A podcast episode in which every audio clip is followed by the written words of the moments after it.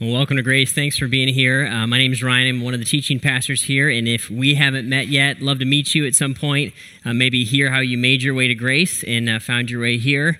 And as we've been talking about, we are starting a new series this weekend that's really all about our values. And uh, you may or may not know that here at Grace, but we actually operate off of some very deeply held values. Uh, these aren't just kind of values that you put on a piece of paper and, and leave in a desk drawer somewhere these are how we operate and they are core to who we are. And uh, they're really derived from kind of our study of the bible.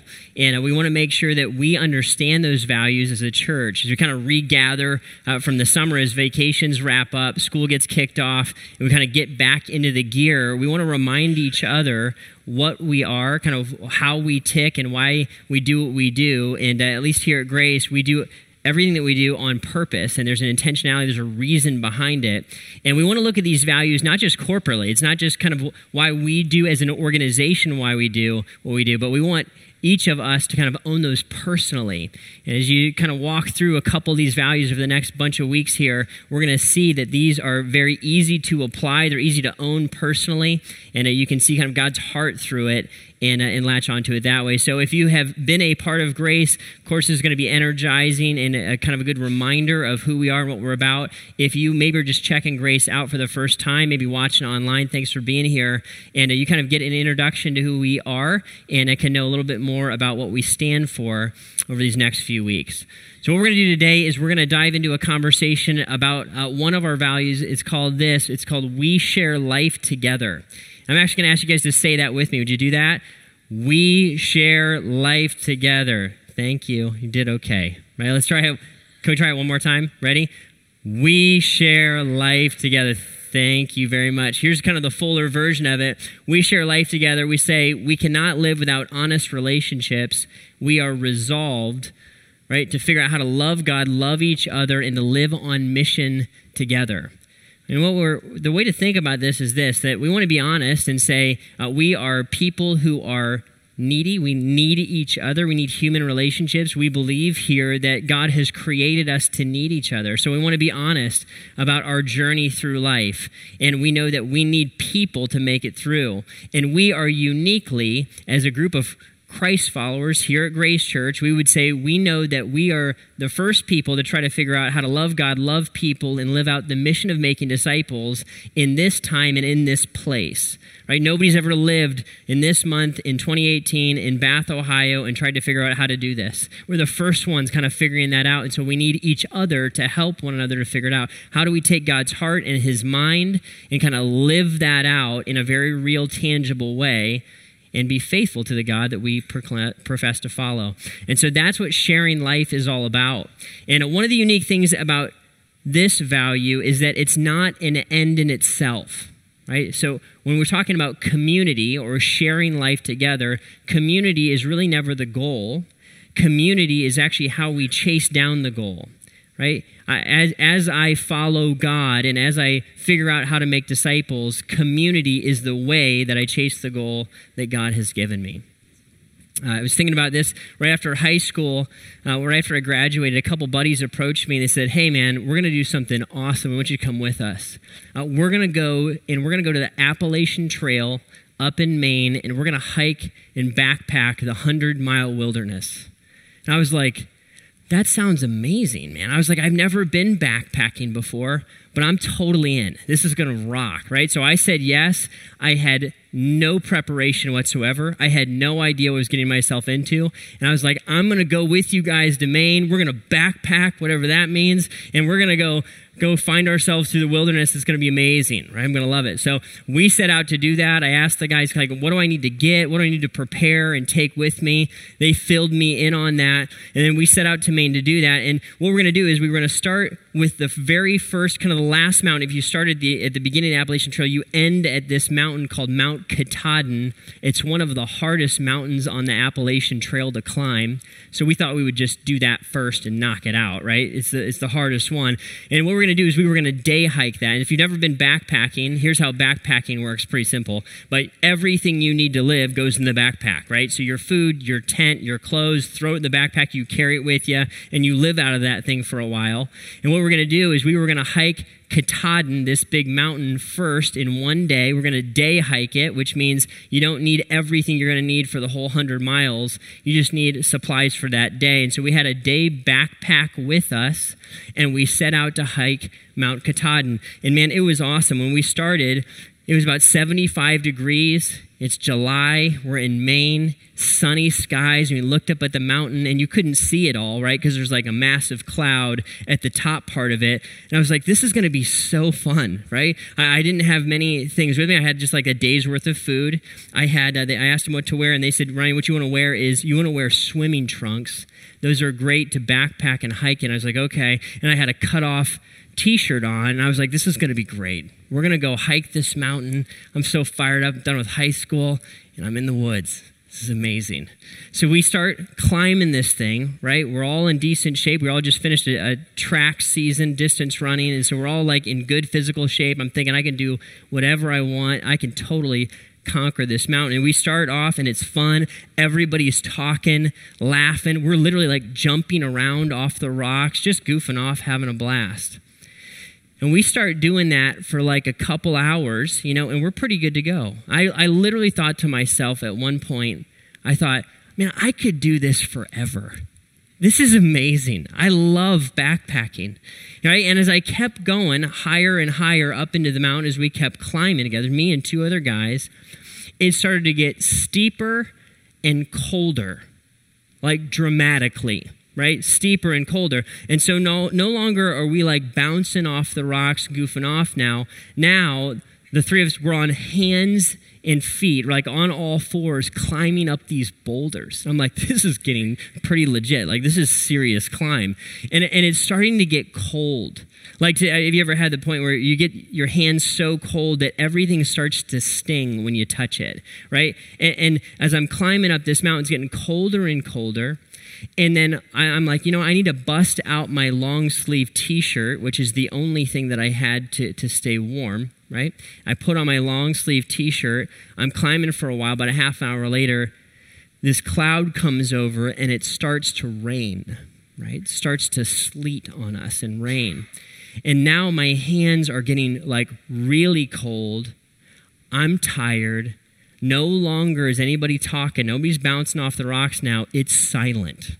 And we're all thinking to ourselves, I wonder if we made a mistake on this thing, right? Everybody's starting to get tired. Everybody's cold. Everybody's hungry.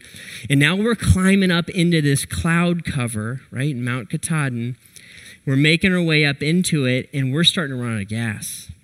We're getting, we're getting truly into a point where we're like, we're getting out of gas physically, we're, we're starting to get discouraged because we recognize the deeper we go into this thing, uh, the colder and the harder the climb is. So we start to break up over into this plateau, this big open area, right, on Mount Katahdin.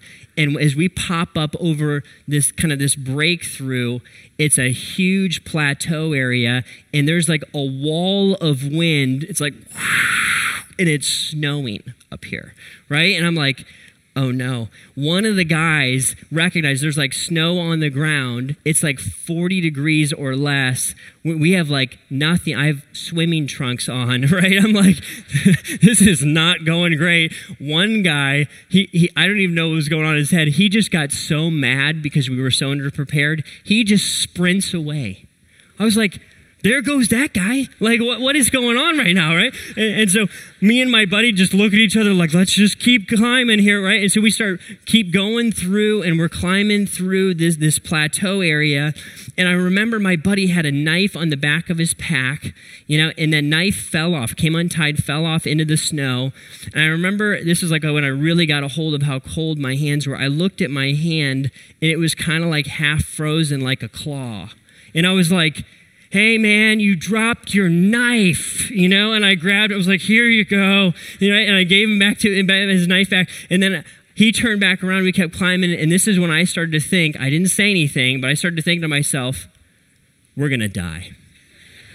Right? We are going to die on this mountain. It's been a good 18 years. We're going to wrap it up right here on Mount Katahdin. I'm going to be a popsicle in just an hour or so. And so I was truly starting to panic, you know, and I, I looked around. I thought, I wonder if I could find somebody to get a helicopter up here and get me off this thing because there's no way we're going to make it off, you know? There's just like, how are we even going to do it? That guy ran away, right? We're, we're in the snow. And then right about that point, I didn't say anything to my buddy he turns around and looks at me and he starts crying. He goes, Roadman, man, we're going to die. And I was like, thanks for saying it first, buddy, you know? Because if you didn't say it, I was going to say it. And now I got to help you make it off the mountain, I got a new job to do. I got to figure out how do we do this. And so together, we helped each other to go a little bit deeper into the mountain, go a little farther. We found the dude that ran away, you know? And the three of us were like, come on, we got to find our way through this mountain and make it down the other side. And we kept going and we, we did it. We found our way through and we lived to tell the tale, you know? Now, there's all kinds of things I should have known when I set out to climb that mountain, right? All kinds of things I should have been aware of. The, the goal, though, was to climb the mountain. The goal wasn't community. Community is how we accomplish the goal. Any one of us, if we would have been on our own climbing that mountain, we never would have made it. But because we had each other, we were able to get down and get make it through the other side. That's how it works, right? When we set all out into life, a life of following Jesus especially, there's all kinds of things we probably should have known about. We probably should have known that this surprise was going to come, that, that following Jesus wasn't going to just make all our problems go away. That, in fact, it's actually might, it might bring some more, some new ones if you say yes to following Christ. Let me just say, if you wondered, is following Jesus always easy? It's not. It doesn't make all of the problems go away. There are real issues that, that are going to show up and we're going to face as we follow Jesus. As we set out to climb the mountain of following Christ, we need a team to do that. And let me just tell you, when difficult times come, we need each other. And we also need each other for the great times, the highest highs. When I was climbing Mount Katahdin, I cannot even describe to you the kinds of views I saw on that mountain. When we stopped and we looked around, it took a minute to catch our breath before we froze, right? But when we were looking around, it was unbelievable. Pictures cannot do it justice. And as I look back on that experience, the highs were higher than I thought they would be, and the lows were lower than I thought they would be. And what I recognized is I needed a team to, to kind of climb together through that mountain. And that same thing is true as we set out to follow Jesus. Right? We need each other. For the high highs and for the low lows, we are not made to live life alone. We need each other. Right? And as we chase down following Christ. That's what it's all about. And I want to spend some time today looking at at least a snapshot of a team of people that were attempting to kind of climb the mountain of following Christ together and see some of their highs and some of their lows. And maybe we can learn some things through it, right? About how to share life together. So, what we're going to do is we're going to dive into uh, a book of the Bible, a chapter, Acts chapter 16. And this Acts chapter 16 is all about the church forming in a group of people helping to spread the church. So there's a guy named Paul. He was a leader in the early church. And he and a few teammates, what they would do is exactly what we're talking about. They were trying to figure out how do we love God? How do we love people?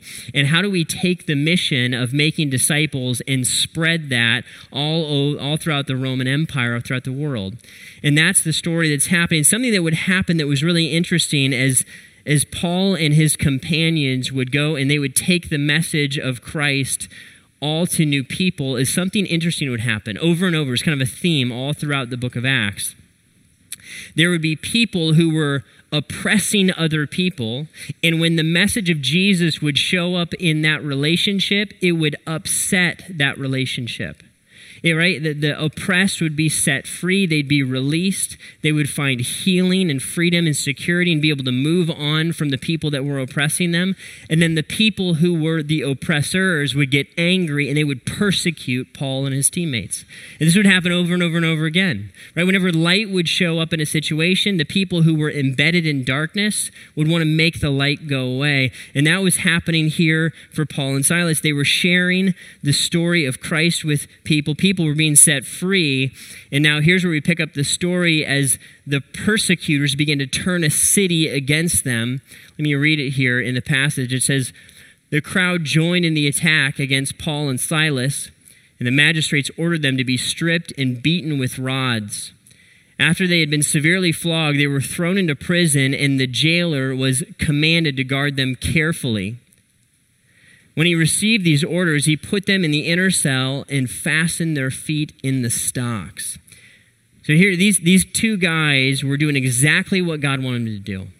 Right? They were being obedient to the mission of making disciples for Christ. And what did they bump into? A situation where they were beaten, they were severely flogged, which means they would have been beaten almost like within an inch of their life. I mean, it would have been severe. And now they're put into prison Eh, for doing absolutely nothing wrong. They're facing challenges and suffering together. that's the big point I want us to draw from this conversation, at least from this part of it. it says, Together we face challenges and we even suffer together that inevitably following Christ in this life will bring suffering. It's going to happen. It's not a matter of if, it's a matter of when. I'm going to hit a moment or a season where I look and say, My hands are freezing. I'm climbing the mountain and my hands are freezing, and I don't know if I'm going to make it.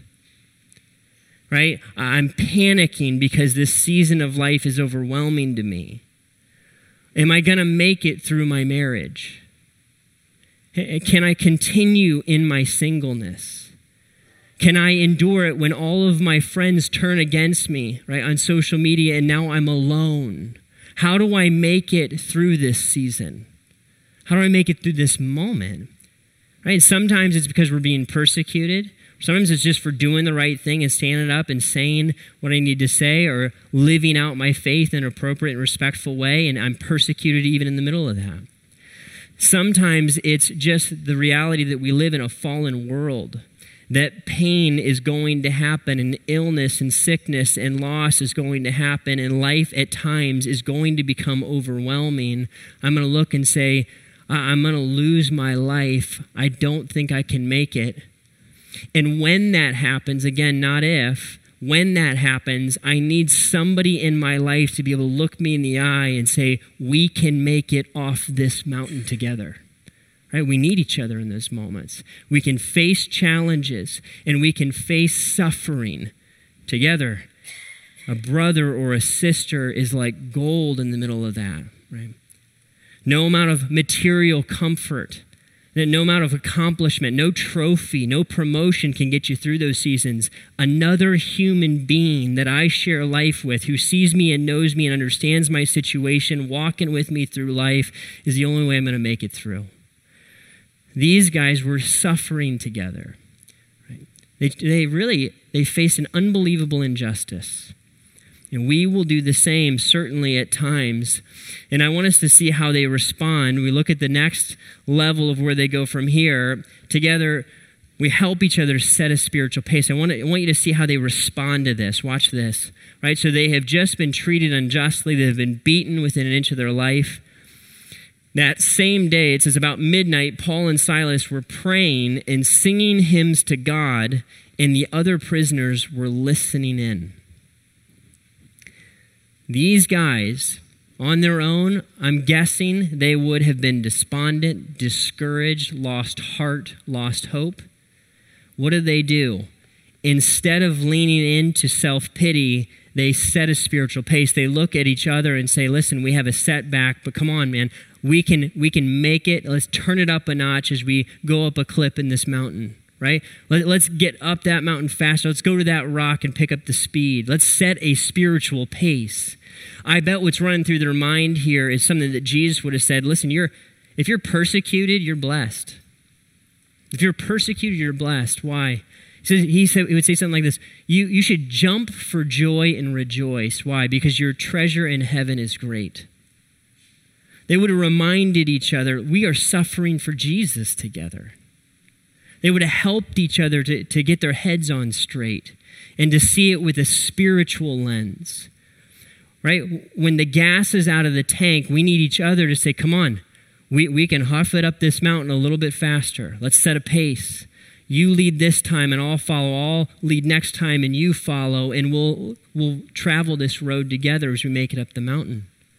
Because isn't this how it happens? As we live life, we lose perspective, right? We're, we're mad at our boss or a coworker and we think they're out to get us. Or our kids are mistreated. We're mad at their teacher or their coach and we want to go into their office and light them up.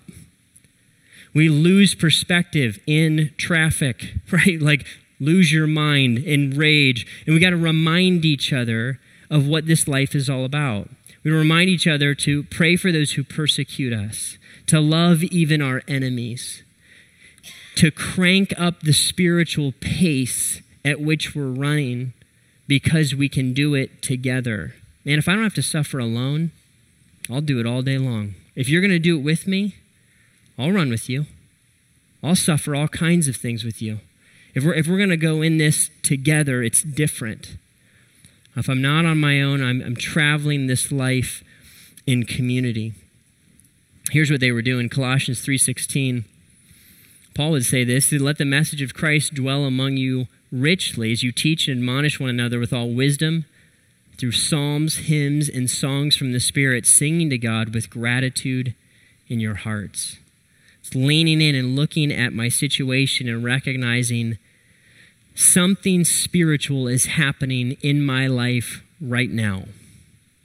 Do you know that? That right now, as you're facing whatever it is you're facing, that God wants to do something in you and through you. There's a season that you're in.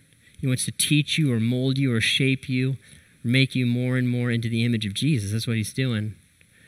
A good friend, somebody I'm sharing life with is going to help me to see that better and help me to lean into it. We all need that, right? We need a friend who sticks closer than a brother. So we face challenges, we suffer together. We help each other set a spiritual pace. And then together we celebrate God for who He is and for what He's doing. Here's the thing as we're climbing the mountain, it's almost counterintuitive, and I'm not that good at it, to be honest with you. I have to practice uh, pretty hard, discipline myself to do this. Every once in a while, as we're leaning into the mountain climb, we're making our way up, to stop and pause and turn around and see the view behind us actually puts fuel in the tank. It's counterintuitive. You, think if I just keep climbing, if I keep climbing, that's the fastest way to get up the mountain. But the reality is to stop and to take 30 seconds or a minute and look and see what God is doing, to catch the view, catch a glimpse of what God is doing in my life and in the lives of the people around us, puts fuel in the tank for us to continue to be able to face the mountain together. Watch how this works for the Apostle Paul what happened was these guys are in the jail, they're uh, singing, people are listening in, thinking, what is wrong with them? An earthquake happened actually after this. God sent an earthquake. The, the prisoners were set free. Think of an ancient building where there's chains in the wall. The walls broke down, the chains pulled out. This jailer would look around at all of these prisoners that came out of their cells. He actually grabs a sword to go take his own life because he knew his life would be at risk for failing at his job. Right? what he does then is he looks at Paul and Silas as they say, Stop, don't kill yourself. We're all still here, man. Nobody left the jail. You didn't fail. And they, he looks at them and he says, Paul says, What do I need to do to be saved? Right? How, how, do I have what you're having? Uh, how, how do I have that perspective and the hope and the faith that you have? They lead him to Christ. He says yes to following Jesus. They're in the middle of the night. It says, At that hour of the night, the jailer took them and washed their wounds. Right? They're still wounded from this beating. Then immediately he and all his household were baptized. The jailer brought them into his house and set a meal before them. He was filled with joy because he had come to believe in God, he and his whole household. This whole situation just turned on its head. Paul and Silas in jail, mistreated, bleeding, and beaten. God intervenes. Now this, this guy's coming to Jesus. They're up in the middle of the night watching life change happen, looking at what God is doing. And what do they do? They rejoice with him. And this is what we do we rejoice with those who rejoice. And for the follower of Jesus, this is one of the highest high points you can imagine. There is absolutely nothing like watching somebody you love and watching their life change. Watching the lights come on where they find hope when hope was hard to find. Right? Watching somebody you've prayed for for years come to know Jesus or open their Bible and find God for the first time. And what's amazing is sharing that with other Christ followers when we pray together for people in our lives and we together love and serve people in our lives and there is life change that happens, we rejoice together over that. When somebody, their marriage is falling apart and they believe that that is done, that it's over, but individually God works with them and they find their way back into a relationship and they are working on their marriage again and somehow God worked and they're finding reconciliation we look at that and say, that's amazing.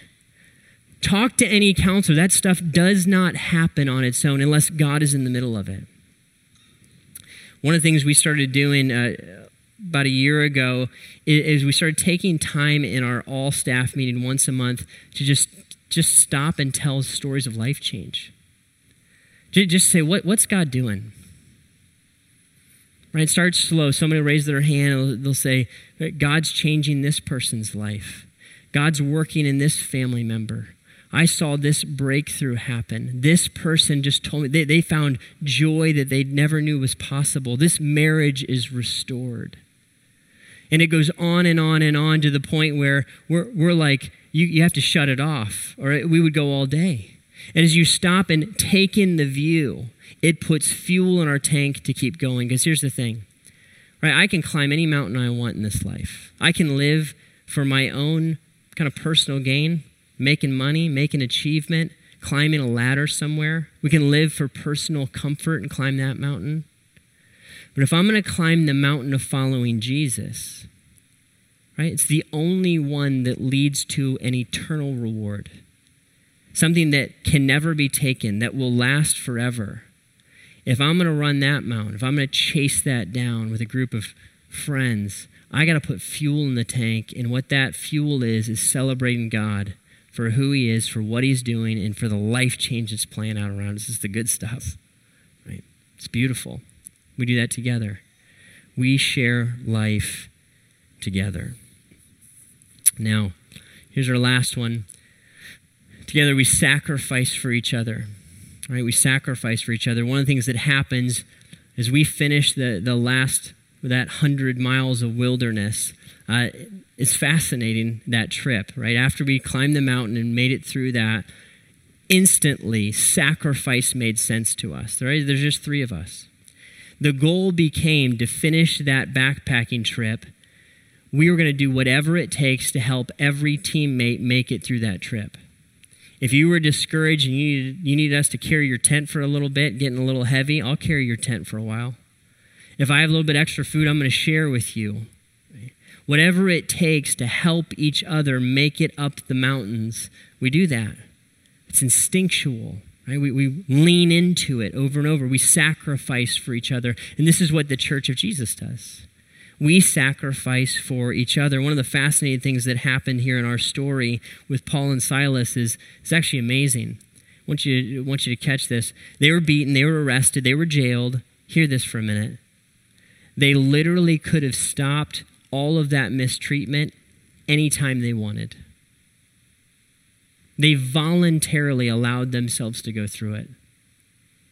Paul and Silas were Roman citizens. And how this worked was this if somebody was was beaten or mistreated and they threw down the card and said, Hey, I'm a Roman citizen, automatically the brakes would be put on and they, somebody would stop whatever they were doing and realize this is a big deal we just messed up because they had to get a fair trial before any punishment would come their way so paul and silas allow themselves to get beaten allow themselves to get jailed arrested all the while knowing we could have laid down the Roman citizen card any time and played it, and they chose not to. And they did it for a very specific purpose. Watch how the passage plays out.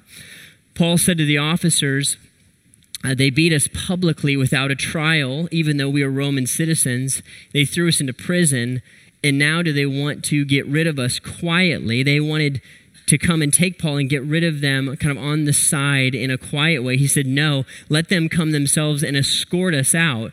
Let, let it kind of par- parade us in front of everybody. The officers reported this to the magistrates, and when they heard that Paul and Silas were Roman citizens, they were alarmed. They came to appease them and escorted them out of the prison. What you got to imagine is the very guys that were beating Paul and Silas are now at Paul and Silas's mercy. Paul and Silas let themselves be put in this situation. Why? Because when they left town, they just helped their brothers and sisters be in a positive relationship with the city. Rather than being in a place where they were thought of as criminals, like Paul and Silas just were, they changed the game and now they're protected by the authorities because the authorities just seriously messed up. They made a huge error. They, they allowed themselves to be beaten to suffer for the sake of their brothers and sisters. They sacrificed. This is exactly what God does with us. Right, dear friends, since God so loved us, we also ought to love one another. Jesus would allow himself to be beaten and his body to be destroyed. Why? All for the sake of the people that he loved. He sacrificed himself for us. What we do is we take that love and then we internalize that and we live out of that love for the people around us. And this shows up in very real and practical ways all the time. Here at Grace, if you're in a life group and you have a baby, people will attack you with meals right that's literally what happens they're like we want to give you a meal right right away they will love you and take care of you and help you and sacrifice for you no matter what I had a lady stop me last night. She said, Ryan, I just need you to know this. I went through a surgery. I couldn't take care of myself. I'm alone and uh, single, and I don't have anybody to help me. My life group surrounded me. They did, they did my laundry for me. They shopped for me. Like they, they were my family in the middle of this. Right? Sacrifice had had uh, a f- couple folks where there's a funeral in the family, and one of the guys came back and said, "Ryan, you need to understand, the church was like a family, like brothers and sisters to me. They sacrificed and they were there for me in a way that's beyond description. I'm blown away by it." And that story would play out all the time, over and over and over. Stories of people sacrificing in very real and practical ways for each other here in the family of grace. It, it's why we would do things like go to a less convenient service to make seats for people in other services, right? So people could come here, like maybe in this service, like maybe this one right here, right? Just is a great time to say, we do have Saturday night services in case you wondered, right? That's a great idea to say, I'm, I'm going to put myself in a less convenient spot and make room for guests to come. This is why people would leave the Bath campus and say, This is where I'm comfortable and what I know I'm familiar with, and I'll go start other campuses to reach new people in a new area. Sacrifice. That story happens over and over and over again. It, it happens in big ways. There are hundreds of people serving even right now just so we can have service together. It also happens in relational, kind of off the grid ways. So rather than looking at a church body and saying, well, nobody reached out to me, that nobody introduced themselves to me. It's sacrifice and saying, I'm going to go out of my comfort zone. I'm going to take the first step. I'm going to say hi first. I'm, I'm going to ask that guy in my life group to breakfast. I'm going to reach out to that lady and see if she wants to hang out. I'm going to take the initiative and sacrifice. Why? Because that's what we do for one another. We share life together, right? It's what it's all about.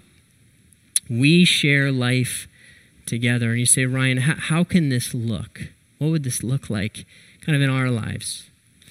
Here's what I want us to get in our heart and mind. Can you imagine always having somebody in your life that when your marriage bottoms out, right? When, you, when discouragement comes, you have somebody to call who will pray for you and love you through it. That, that when you have your highest celebration, the biggest moments in your life happen, you have somebody who's not your family member to call and celebrate and thank God together with them. Imagine when you blow it, when you sin, when you make a mistake. There, there's always people in your life that you could go to and trust them to be confidential with your heart and be able to share it openly, trust their counsel. Imagine that. What would that be like? How much stronger would our relationships be? How much healthier would we be? Right? Community is not a goal in itself, it's the way that we chase the goals that Jesus has laid out for us. Here's some kind of real practical takeaways we might run with with this. Maybe you're in a place where you're just kind of investigating Jesus. Maybe you're just investigating church. I, I might look and say, hey, just keep doing what you're doing. Like the fact that you showed up to church today is a big deal, or the fact that maybe you checked out online, tuned in, is a big deal. Maybe you've been watching online. Maybe this is the time to actually show up to the building. Right? You've been looking online for long enough. Come on in. We'd love to have you. Make it a priority to keep chasing down that road. For a bunch of us, uh, we've never stepped foot into a life group. Uh, we, we, have, we have no idea what it's like to run in life with people up the mountain. And here's what I would say if you don't have a community yet, start with a discovery group. It's the on ramp into community. Jump in there. One starts in two weeks. Don't ask questions, just jump in, right? Just jump into it. You'll be glad that you did. We'll help you find your way towards friendships and towards community you can trust. There's a bunch of us who, who have had this before and we don't have it right now. Right? You, you, were, you had it your old church or you had it in a life group that used to meet. You used to be connected and walk closely with people, and now you're disconnected. Here's what I would say do whatever it takes to heal, right? Move through whatever that means to, to get past that and it's time to get back into a team and it's time to get back up that mountain. Right? We cannot live life alone. Right? If you're going to climb the mountain, you don't do it alone. Here's the thing for me I'll, I'll say it this way for all of us. In my life of following Jesus, I want you to know I cannot do it alone. On my own, I am weak and vulnerable and tempted, that I, my perspective will get skewed and isolated and unhealthy. And if I don't have friends that in my life that I can trust, I'm going to veer off into no man's land. I'm not going to make it. I can't tell you enough how valuable those friendships have been in my life of following Jesus. I don't think I could make it without them. I want that for you if you don't have it. And if you have it today, thank God for it. It's a precious gift. Right?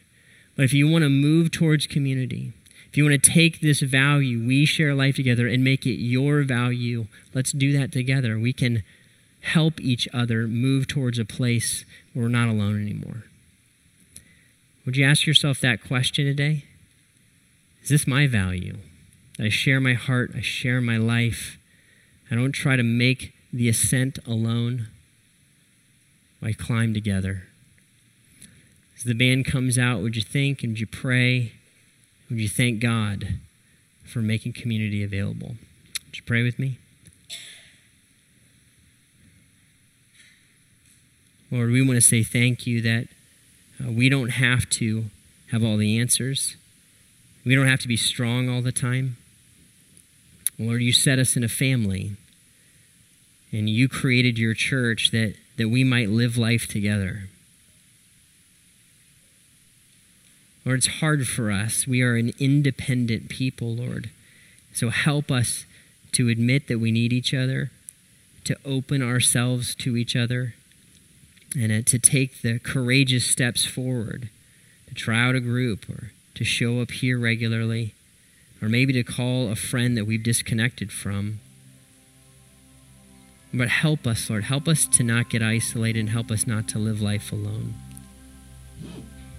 We praise you, God, for your church, for your love, for chasing after and sacrificing yourself for us.